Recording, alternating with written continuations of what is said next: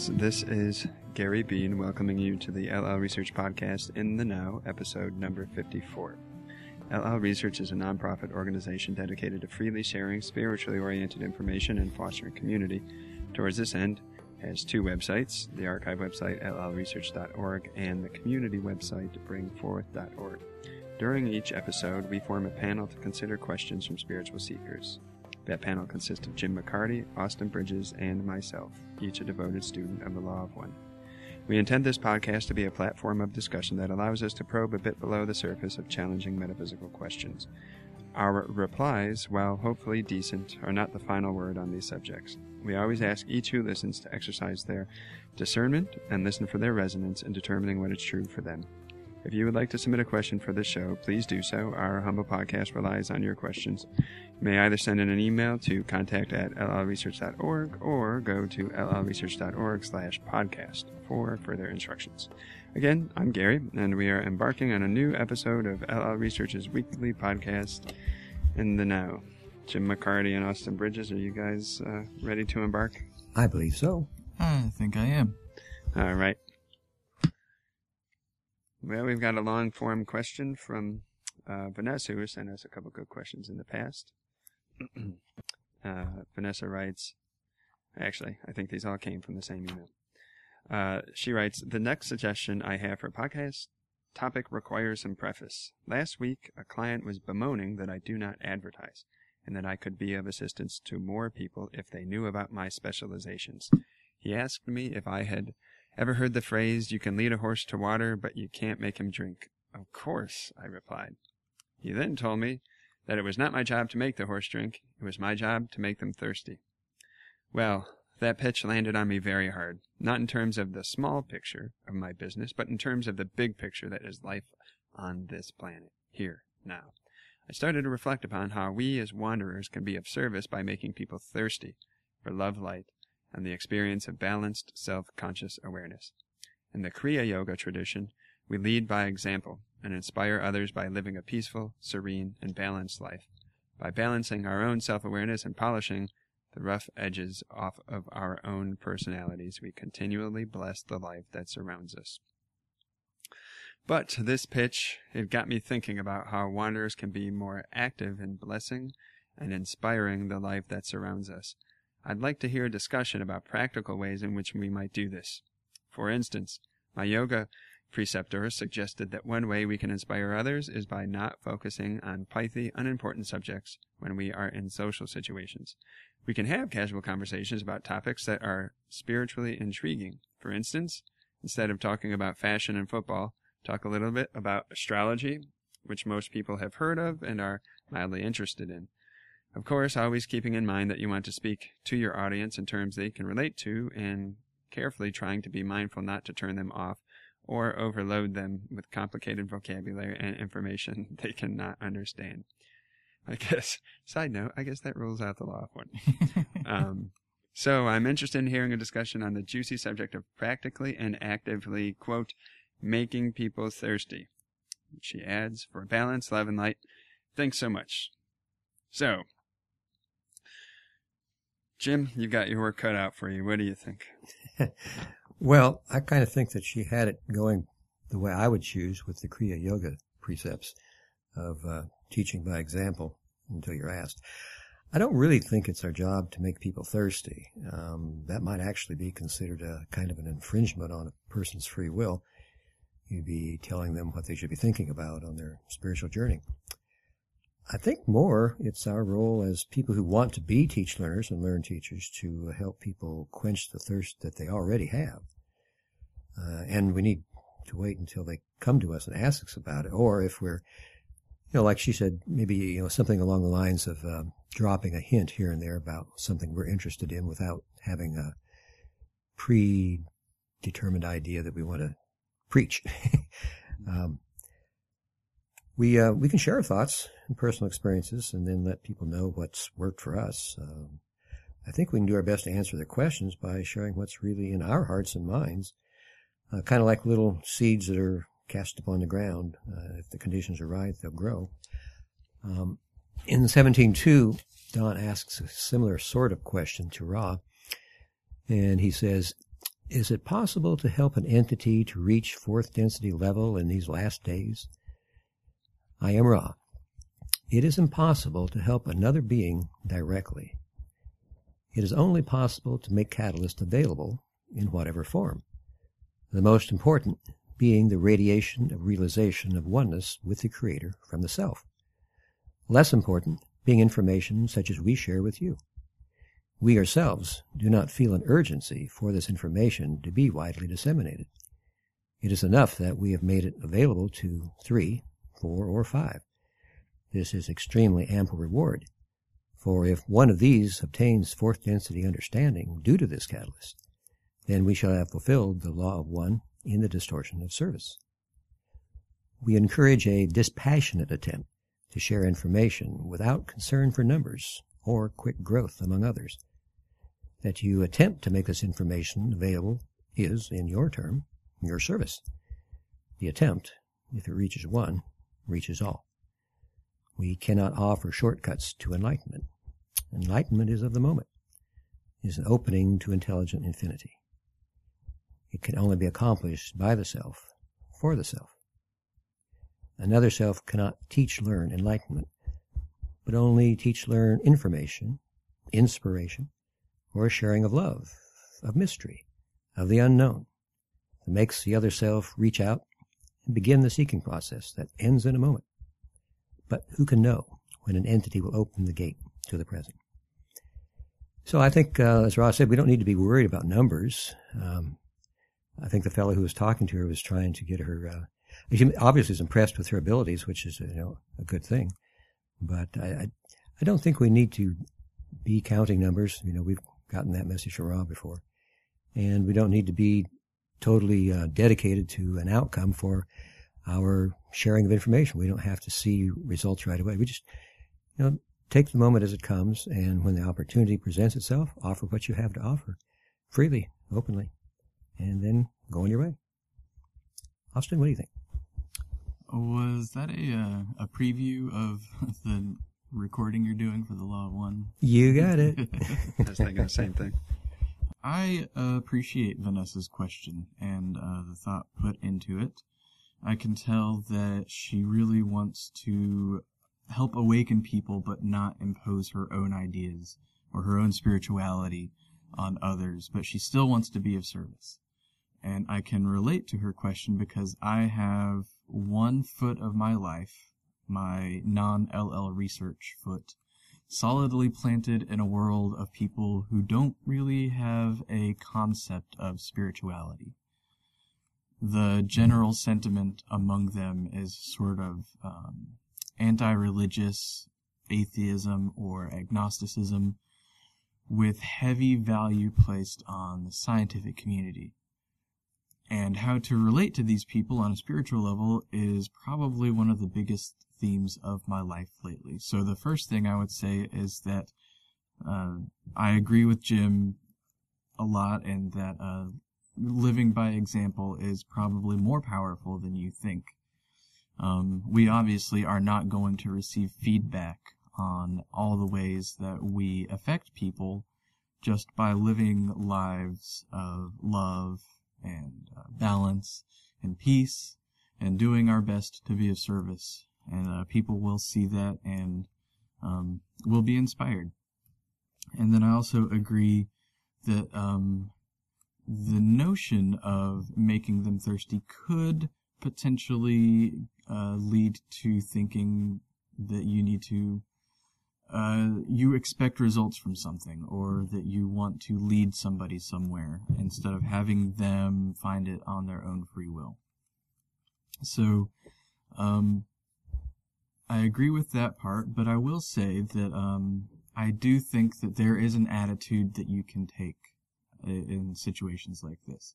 And I'll give examples from my own life, uh, having lived with friends who are uh, very much non-spiritual. So Uh, one thing I have done and am doing is sort of reorienting how I relate to people uh, within this world who have different interests and different values.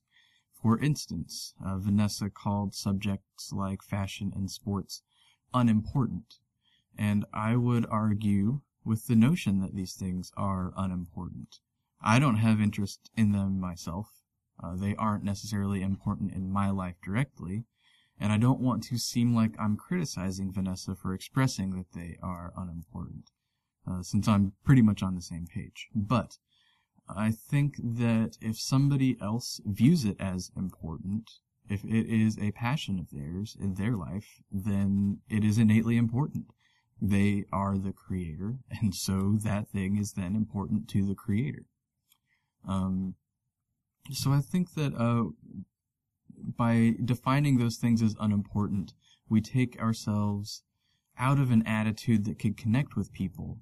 And uh, sports and fashion are massive hobbies within our society, along with many other things that um, the New Age spiritual community might consider unimportant. Um, and they are, there's lots of things important in uh, many people's lives that seem transient and aren't necessarily lasting.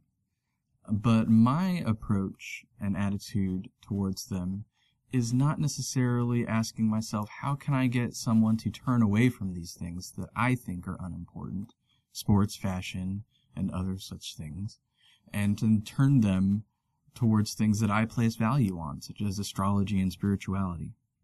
Instead, I try to understand the underlying emotion or the underlying current of the hobby or the topic.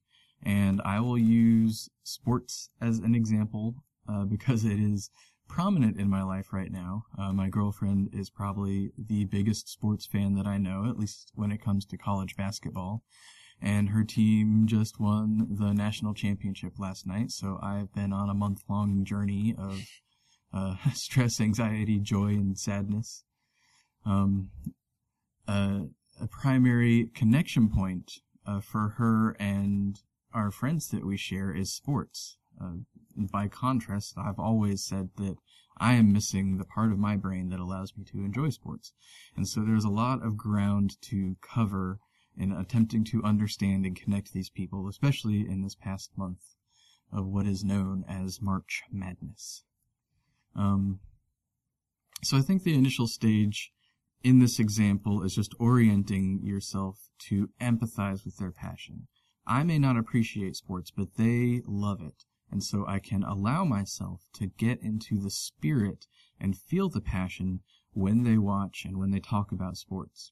And a great way to participate in discussions when you don't understand a topic is to ask questions about it, uh, which is an opportunity to present some sort of spiritual insight or introspection or self-investigation. For instance, regarding sports, I could ask how somebody felt when they won a huge game, or how they feel recovering from a big loss, or what it's like to be in a stadium with thousands of other fans in some unified consciousness, or what their favorite rituals and chants are, what their superstitions are. And I've found that a lot of sports fans are very superstitious. And there's a sort of a spiritual aspect to superstition, I think. It's uh, sort of a magical mentality. And um, I can ask how sports affects the rest of their lives and how it carries into uh, everything else that they do. And people tend to love talking about this stuff, and it helps me understand their passion more, which usually uh, helps me to connect with them on a deeper level and gets them thinking about it more in a sort of they might not define it as a spiritual way, but I think it does get them thinking about it in more of a spiritual way. It's sort of considering the way that they feel about things and their role within this uh, cultural phenomenon.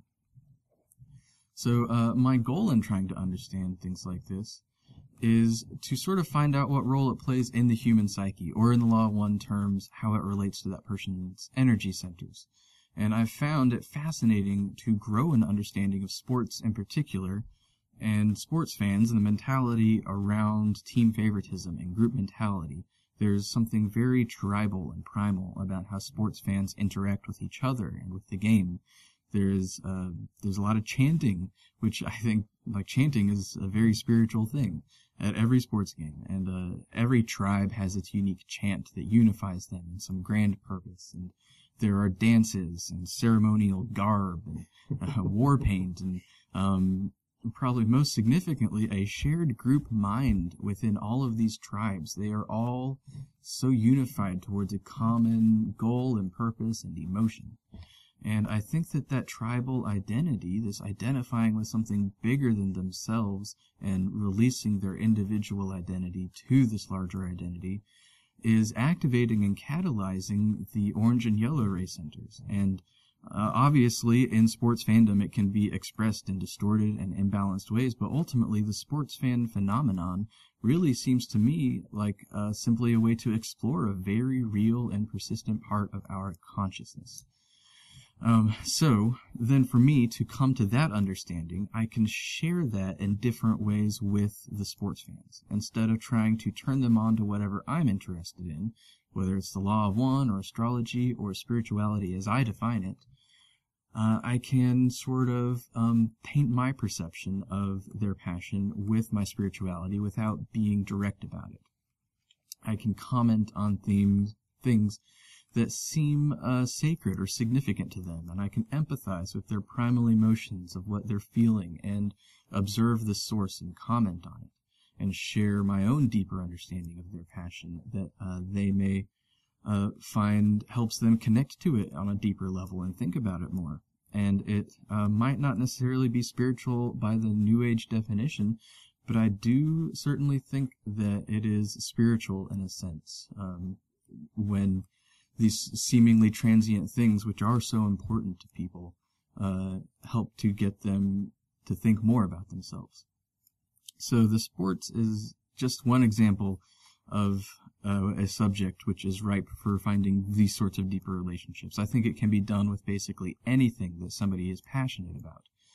It seems like a, a good general rule to me that if somebody is passionate about something, then there is some sort of spiritual undercurrent that can be found there somewhere whether it's fashion or sports or politics or um, anything that we might tend to feel is unimportant to us, it can still have significance and spiritual value. And I think that finding that is really the key to helping people awaken in a certain sense, even if it doesn't look like an awakening as we're used to it being in a spiritual community. Uh, so, Gary, what do you think about it? Thought that was most excellent, and I'm glad that I am not the only one on this team that has long replies. Um, your reply made me think of Ra talking about their experience on Venus. Don was asking about the group in third density on Venus um, that was harvestable. You know, they had chosen service to others and wanted to progress and were awake spiritually, and how that group related to the the group that um, was kind of asleep. And uh, Ra said, uh, well, basically, um, we could only offer the comforts of sleeping. And doing a lot of paraphrasing here, of course. But Don said, would your thinking be any different now? And Ra basically said, uh, no. Um, we think that's kind of all that you can do. That's the best approach. That's, that's the gist of that Q&A.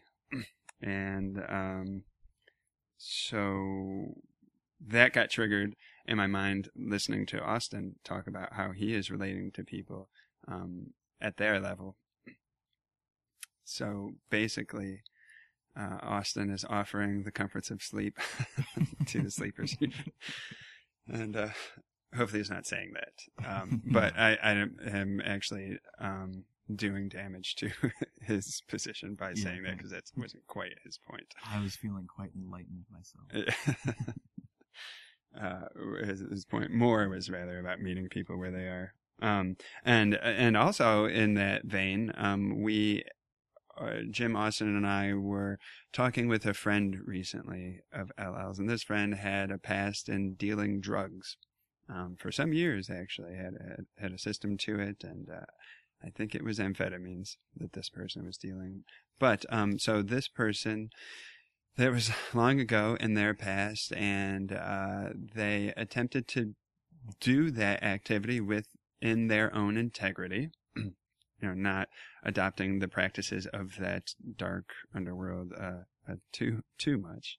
Just um, and fast forward 20 years, uh, that person had lost touch with everybody from that world, but had had recently, within the past year, made a reconnection to those people from the drug dealing days. And it turns out that this this friend of ours um, affected their lives profoundly. Um, some of them had been seeking this person out for the past 20 years, and when they, they finally reconnected, they said to our friend that um, you are at the basis of our spirituality. You help to awaken us. Um, because our friend had shared her own spirituality in this medium, and it had an effect. Um, point being, love and light goes where it's needed, and it has to meet people at their level. But on that level, you can still, like Austin was saying, um, find ways to slip in love and light. but, so, what I had prepared in reply was I was going to read a few Ra quotes, starting with 4713. Uh, Ra says, The audience brought about by Orion type publicity is not seated by seniority of vibration to a great extent. The audience is receiving teach learnings without stimulus from publicity will be more greatly oriented towards illumination. Therefore, forget you the counting. Commentary. Um, in the mysterious workings of life, there are mechanisms of attraction in play. Um, each person is drawn to that experience or event or person or source of information that each needs. Point being, I take from that, we needn't always therefore proactively get on the megaphone. Uh, take, for instance, the next Q&A. Don says many people on the planet now want this material, but even though we disseminate it, they will not be aware it is available. Is there any possibility of creating some effect which I would call advertising, or is this against the principle of free will? Ra says, consider, if you will, the path your life experience has taken. Consider the coincidences and odd circumstances by which one thing flowed to the next. Consider this well. Each entity will receive the opportunity that each needs. And then they go on and say, this information doesn't have use in everybody's life. I think this is a helpful principle to consider because, um, principle to consider that each entity, and Ra uses the word will, not maybe, not probably, but will receive the opportunity that each needs. So, that which one experiences is a function of that which one is desiring on some level or in some way and in greater depths of purity and, and wholeness. So keep in mind, but keep in mind though that Ra in this Q&A is speaking of service that is offered from the standpoint of the Confederation. Positive humans and Confederation members do both seek to be of service to others, but the Confederation is not operating by the same playbook. They have different constraints upon them than we do. And and the final Q&A I was going to read for consideration is Ra saying, The best way of service to others is the constant attempt to seek to share the love of the Creator as it is known to the inner self. This involves self knowledge and the ability to open the self to other self without hesitation. This involves, shall we say, radiating that which is the essence or the heart of the mind body spirit complex. And they say the best way for each seeker in third density to be of service to others is unique to that mind body spirit complex. This means that the person must then seek within itself the intelligence of its own discernment as to the way it may best serve others. This will be different for each. There is no best.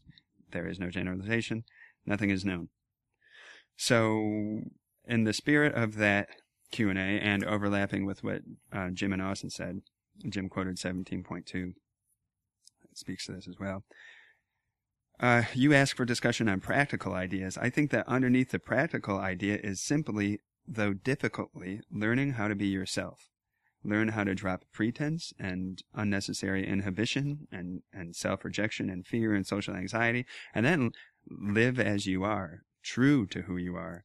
And not only will this authentic selfhood radiate effortlessly from you and lighten your environment and lighten even the planet, but it will also find its way into your actions. Uh, whether, like you said, you speak to somebody about some a somewhat outside the box topic like astrology, or whether you're simply able to be more present with somebody, to listen to them, to sense where they are in their journey and what service it is that they are seeking. Um, yeah, I think you may do more for their evolution to help them with an, say, an emotional difficulty or on a commonplace level than to introduce them to esoteric concepts. Um, or perhaps you may sense that they want to venture outside of their bubble, so you, like Jim was saying, drop seeds of mystery and greater reality. But, um, you know what I think is the greatest disruptor to the narratives of separation, which is what you want to do, right? You want to help awaken people from the illusion of separation so that they begin to sense that it is an illusion, that there is greater understanding and a greater way and, and a progress and a path that can be made. The greatest disruptor, I think, is love itself. Express love to someone when it's unexpected or undeserved. Express love about another person or group who society deems unworthy of love. Find where there seem to be limits or conditions upon love and go beyond them. I think that is one of the greatest seeds you can drop, more so even than information. Though information has its place and it can certainly help to open one's mind and broaden one's perspective, but think of love. That's where I would conclude on love. Uh, what do you guys think? Or any further thoughts, rather? I agree with what you said. There's a bit of uh, Charles Eisenstein in what you just said. Uh, like he would call it offering them a new story. Yeah, the the concept and I notion of disrupting came from reading Yeah. Eisenstein too. Like the whole idea is that, especially like you were talking about, if somebody, it seems like they don't deserve it, which I think in that context means like society generally would say they don't deserve love, not that the creator says they don't deserve love. But um, if it seems like they're, it's a situation where like nobody would love that person and they're just conditioned to not receive love, receiving it in that moment is uh, so powerful that it just disrupts their cycle completely to offer them a new story and a new path and opens up a new uh, doorway for them. And you can do that just by offering a just some acceptance and love to them in uh, a difficult moment. I'm reading a book called Just Mercy right now, and um, in continuation of the person who feels they don't deserve love. Um, it's working with death row inmates. Uh, the uh, the author of the book is, and um, these are people who definitely feel that they don't. Um, I would think in the main deserve love, and then when somebody treats them with respect, it can be a paradigm shifting for them even. And in this book, there's a a black community um, in the South who felt disenfranchised by the larger community, and when they began receiving this professional attention from a lawyer, that was kind of healing and uplifting for them. That somebody would turn to them and or find their cause worthy and listen to their their issues.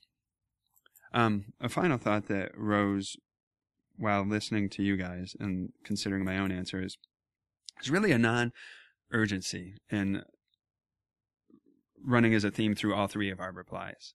You know, it, it's drop seeds, it's be what you can, or try to meet people at their level, but don't push, don't make anything, don't do this with a sense of urgency, per se. Don't try to change people, you know, let them be where they are. At the same time, on this planet, I think we're in a unique situation in that uh, humanity is I think a case could be made, destroying its own biosphere. And we know, according to Ra, that this has happened before in this solar system. Two planets destroyed previously. And I think of um, Eckhart Tolle talking about how humanity doesn't have the luxury any longer of uh, waiting to wake up. You know, it's the only solution to the ongoing ecological crisis and uh, other crises related to that are the necessity of humanity w- to wake up. Because if it doesn't, um, and Tolle is a pretty enlightened guy, he says, you know, we're on a path of destruction.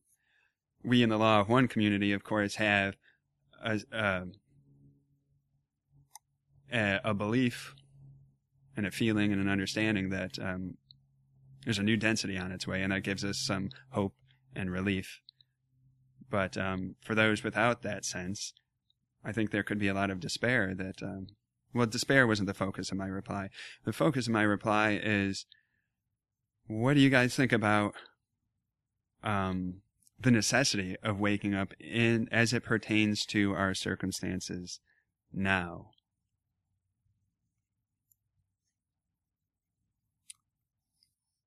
Jim, do you want to go first? Uh, okay. Um, I think it's a really good idea.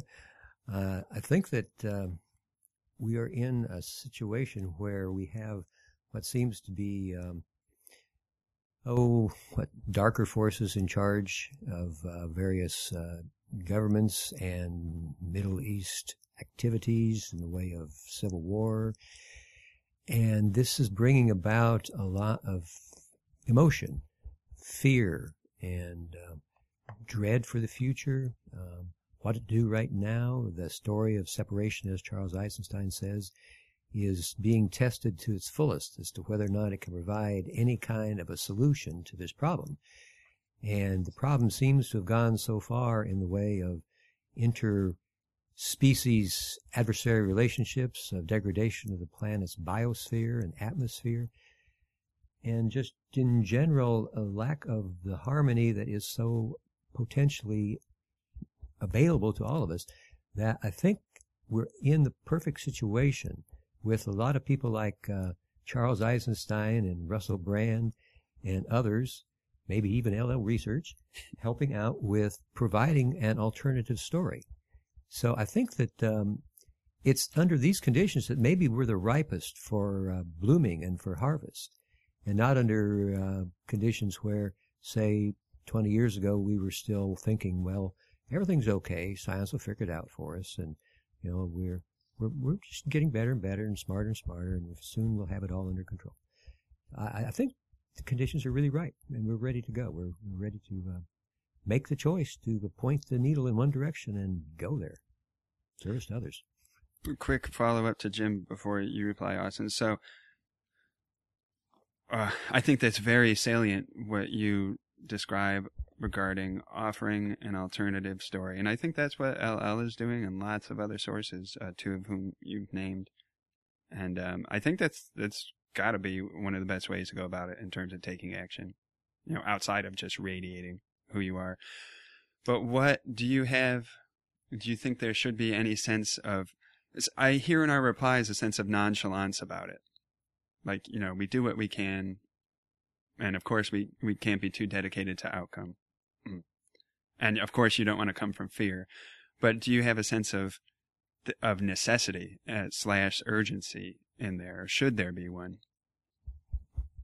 You want to take that austin? Um yeah uh, uh, uh, i think that the sense of urgency is real and valid and in both terms of just non-spiritual life because like you said gary we are uh, approaching or we actually have passed uh, sort of a point of no return as far as harm to the earth goes not that we can't make the earth better again but that um, it's it's just uh, it's harmed to a point where there are species that have gone extinct because of human activity on the Earth's surface, and those species will not live again. So things like that.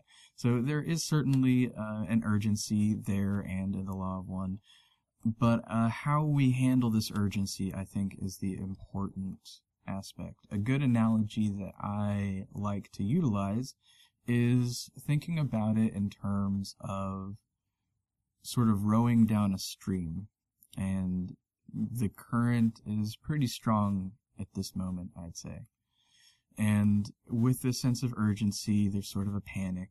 Uh, there's stream, the current is strong. We have to make sure that we don't um, wreck this canoe. And we can paddle as hard as we can against the current and um, try our best to avoid destruction by working really hard or we can find the way that um, utilizes a light touch, where we can move with the stream, but make minor adjustments here and there to allow the canoe to flow with the river, uh, and avoid destruction without struggling too hard. Because if you struggle too hard, then you will get worn out. You might cause more trouble than you started with by doing that. If you sit there and don't do anything, then we might uh, end up on the side of the river stalled out or completely overturned. Um, but taking action is important, I think, and it is important more now than in other times. Um, but it's about how you take action. I think if you go into society with an attitude that uh, I need to wake people up, people need to wake up to spirituality because it's spirituality that's going to save us. I don't think that's going to work because um, it's not just a light switch like that. Um, but you can be active in providing service and acting as an example. There are lots of opportunities to offer love as an example, and uh, you can express the urgency that way. You can um, do your best to reach the representatives that represent us in the government. Uh, if you believe that the government should uh, change or be involved in fixing things.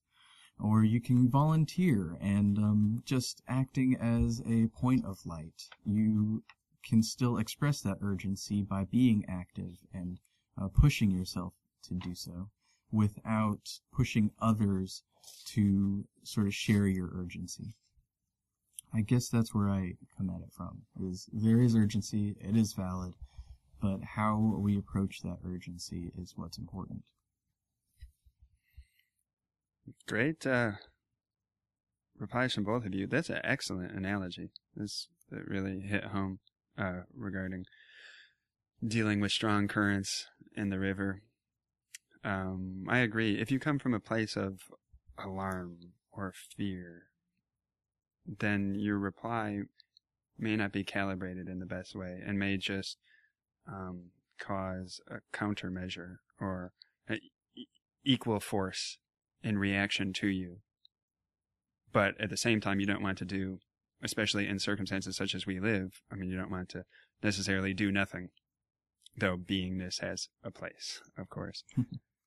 so, not that Ross says there are no generalizations, so you can't say that there's a one size fits all type of response, but there's a calibration of intensity that serves a circumstance. And I think, Austin, you hit it on a principle of how one might go about calibrating that intensity. And I think it is a way of, of flow, um, in a way that works with um, a source like the, the Tao, Tao Te Ching.